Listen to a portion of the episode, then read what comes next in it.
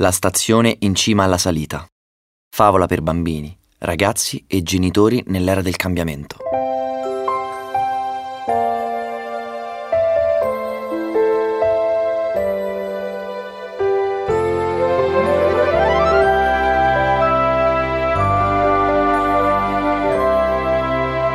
Lupo racconta la S M A. Era una stazione di legno, dalle finestre bianche e le persiane rosse come le ciliegie. L'orologio sotto il timpano del tetto non aveva mai funzionato e pertanto le ghiandaie avevano fatto il nido nei suoi ingranaggi. Le lucertole prendevano il sole sulla banchina, indisturbate da anni. Una famiglia di cicale aveva trovato rifugio di fianco alla pompa dell'acqua, nel folto dei crochi e delle ortiche. La stazione era stata costruita nel mezzo del bosco ed era in cima ad una lunga salita. Per quanto fosse bella, era scomoda, impervia e lontana dalle tratte più comuni. Fra le locomotive girava voce che non fosse possibile fermarsi perché il peso dei vagoni avrebbe trascinato l'intero convoglio a valle. Pertanto, nessun treno ci aveva mai fatto scalo. Persino Cervo Maestoso trottava lungo le traversine, domandandosi per quale motivo gli uomini avessero portato i binari fin lì, nel cuore del bosco, se poi non avevano in programma di usare la stazione.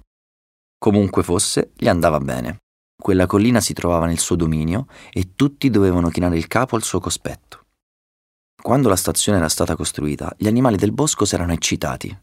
C'era chi aveva dei parenti in città che non vedeva da anni e chi aveva impegni molto urgenti da portare a termine. C'era chi doveva fare degli acquisti importanti e chi desiderava visitare posti lontani. Per molti, infine, prendere quel treno era addirittura una questione di vita o di morte. Cervo Maestoso lo sapeva bene. Ad esempio, per Leprotto poter salire sul treno avrebbe significato ottenere nuove forze e, chissà, una vita più serena. Persino i muscoli ormai invecchiati di Orso Bruno ne avrebbero tratto vantaggio. Nel tempo, nonostante gli avvisi scoloriti riempissero la banchina, il treno passerà il, la stazione aprirà in data, divenne chiaro a tutti che quella stazione, per quanto bella, rischiava di rimanere chiusa per sempre. Pertanto i vecchi rospi di Pantano del Prato avevano raccolto una somma considerevole e s'erano fatti amici gli uomini in tuba e panciotto che costruivano i treni. Molte riserve di cibo erano state donate, ma ancora nessun avviso era risuonato negli altoparlanti in ottone. A quanto pareva, convincere le locomotive era davvero difficile. Fu per questo che, durante un caldo pomeriggio d'estate, il fischio del treno in arrivo colse tutti di sorpresa. «Il treno! Il treno sta arrivando!» disse Fulvo lo Scogliattolo. «Vedo il fumo della locomotiva sbucare dietro le colline!» esclamò Orso Bruno. Le locomotive gli piacevano un sacco. Ben presto la banchina si riempì di animali eccitati. Dopo tante stagioni, finalmente un treno sarebbe passato. «Sarebbe bello se si fermasse», disse Fulvio lo Scogliattolo. Sapeva che tanti animali timorosi, ancora nascosti nei cespugli, avrebbero desiderato salire sul treno. C'era persino qualcuno che non sapeva ancora di aver bisogno di un posto in carrozza. «Ma se si ferma ed è un treno con un solo vagone, chi salirà? Non c'è spazio per tutti», disse Orso Bruno. Lui era ingombrante e le gambe gli dolevano e aspettava il treno da quando ne aveva memoria. Inoltre la salita è troppo erta, se si ferma rischia di non partire più e se è carico di animali potrebbe accadere un macello. Più ci ragionava sopra, più Orso Bruno si innervosiva. Come avrebbe fatto a salire? Intanto la banchina della stazione era sempre più affollata. Linci, picchi, ramarri, stambecchi e visoni sgomitavano, mordicchiavano e si calpestavano le zampe o code per raggiungere un posto in prima linea. Un ratto e una martora furono quasi sul punto di darsele di santa ragione. «Un attimo, un attimo!» gracidò uno dei rospi di Pantano del Prato. «Mettiamoci in ordine e in bella fila, cosicché tutti possano avere spazio. Se la locomotiva dovesse passare e ci vedesse in mezzo ai binari a litigare o morderci le code, cosa potrebbe pensare di noi? E se volesse fermarsi? Come potremmo salire a bordo con tutta questa confusione?» Dalla folla si levò qualche grugnito e un paio di sibili. Uno dei lupi di Riva Pietrosa ringhiò sommesso. «Lo aspetto da anni», disse Orso Bruno. «Voglio salire su quel treno e su quel treno salirò». E si mise davanti a tutti, porgendo le enormi natiche marroni come unica visuale ai più bassi. «Te ne prego, vecchio amico», gracidò il rospo con voce triste ma ferma. Stagione dopo stagione i suoi girini se n'erano tutti andati e nessuno di loro aveva avuto la possibilità di vedere il treno. Pensaci solo un attimo, la locomotiva arriva da lontano, ha attraversato le Americhe e l'Europa. Ci è voluto molto per convincerla a passare anche nel cuore del bosco, e parte del carbone è stato acquistato grazie al nostro cibo, e alle nostre preziose riserve per l'inverno. Tutti noi sappiamo di meritarlo, ma dobbiamo essere onesti. C'è chi ha più diritto di noi ad avere un biglietto. Orso Bruno mugghiò arrabbiato. Poi però vide Leprotto e il passero a rotelle e tanti altri piccoli abitanti della foresta. C'era chi veniva trasportato e chi annaspava su una sola zampa. Qualcuno era sorretto dalle farfalle di forte cavo, volando sulle teste di tanti animali riuniti. Così Orso Bruno, pur col suo dolore alle zampe, e solo il cielo sapeva quanto gli facessero male, si mise di lato. Anzi, fece una cosa ancora più sorprendente. Diede una zampata molle e affettuosa a uno degli ultimi venuti e disse: «Metti fuori la testa dal finestrino anche per me».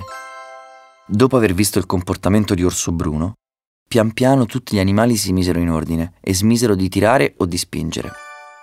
Di lì a breve il treno entrò in stazione.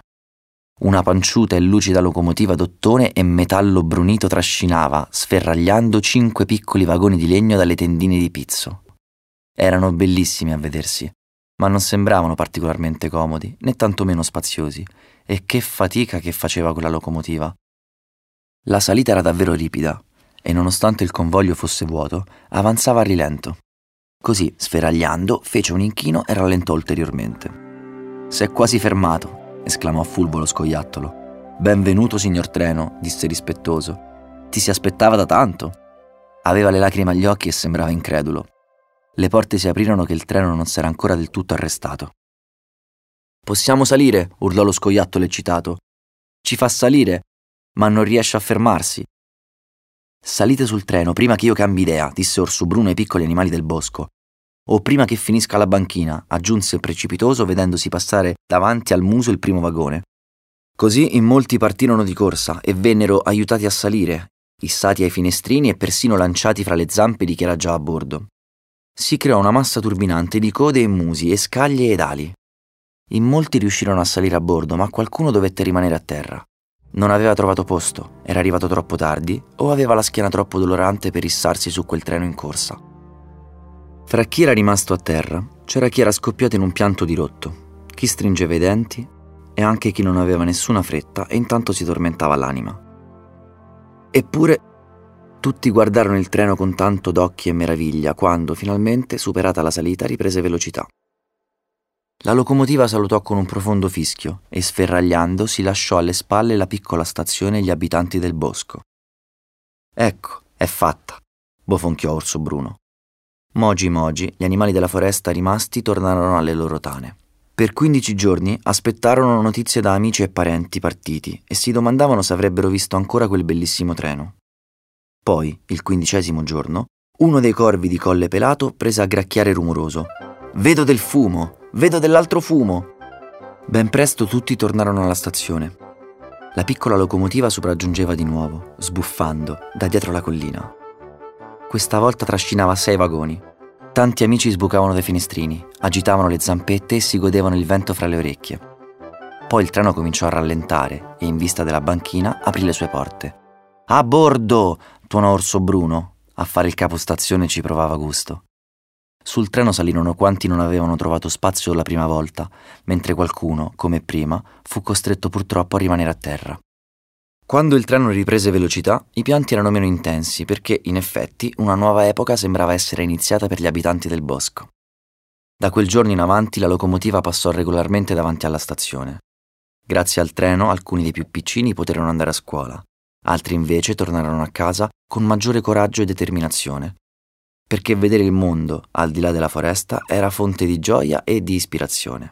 E ben presto, anche chi temeva di perdere il treno, capì che ormai s'era sparsa la voce e che altre locomotive guardavano con curiosità alla stazione del bosco. Nel tempo vennero aggiunti altri vagoni, e si dice che in un solo anno ben centotrentaquattro piccoli abitanti del bosco riuscirono ad avere un biglietto. Purtroppo, molti degli animali più grandi o più vecchi, o con la schiena più stanca, non avevano ancora trovato spazio o l'opportunità di salire sul treno guidato dalla locomotiva panciuta. Perciò, nonostante l'alterigia di Cervo Maestoso che sbuffava infastidito ad ogni passaggio del convoglio, «La foresta è sacra», mugugnava, una cosa divenne chiara: che fosse per quello o per altri treni più grandi e moderni che sarebbero di lì in avanti giunti, che si dovesse attendere ancora uno o più anni, era fondamentale che gli animali del bosco fossero pronti. Persino Orso Bruno lo ripeteva. Io l'ho visto. Ve lo assicuro, per salire su un treno in corsa bisogna essere pronti. È necessario fare esercizi respiratori e ginnastica, non bisogna ingrassare troppo o dimagrire esageratamente. Proprio lui diceva così, che era uno di quelli che nel tempo si erano stufati di fare tutti gli esercizi necessari.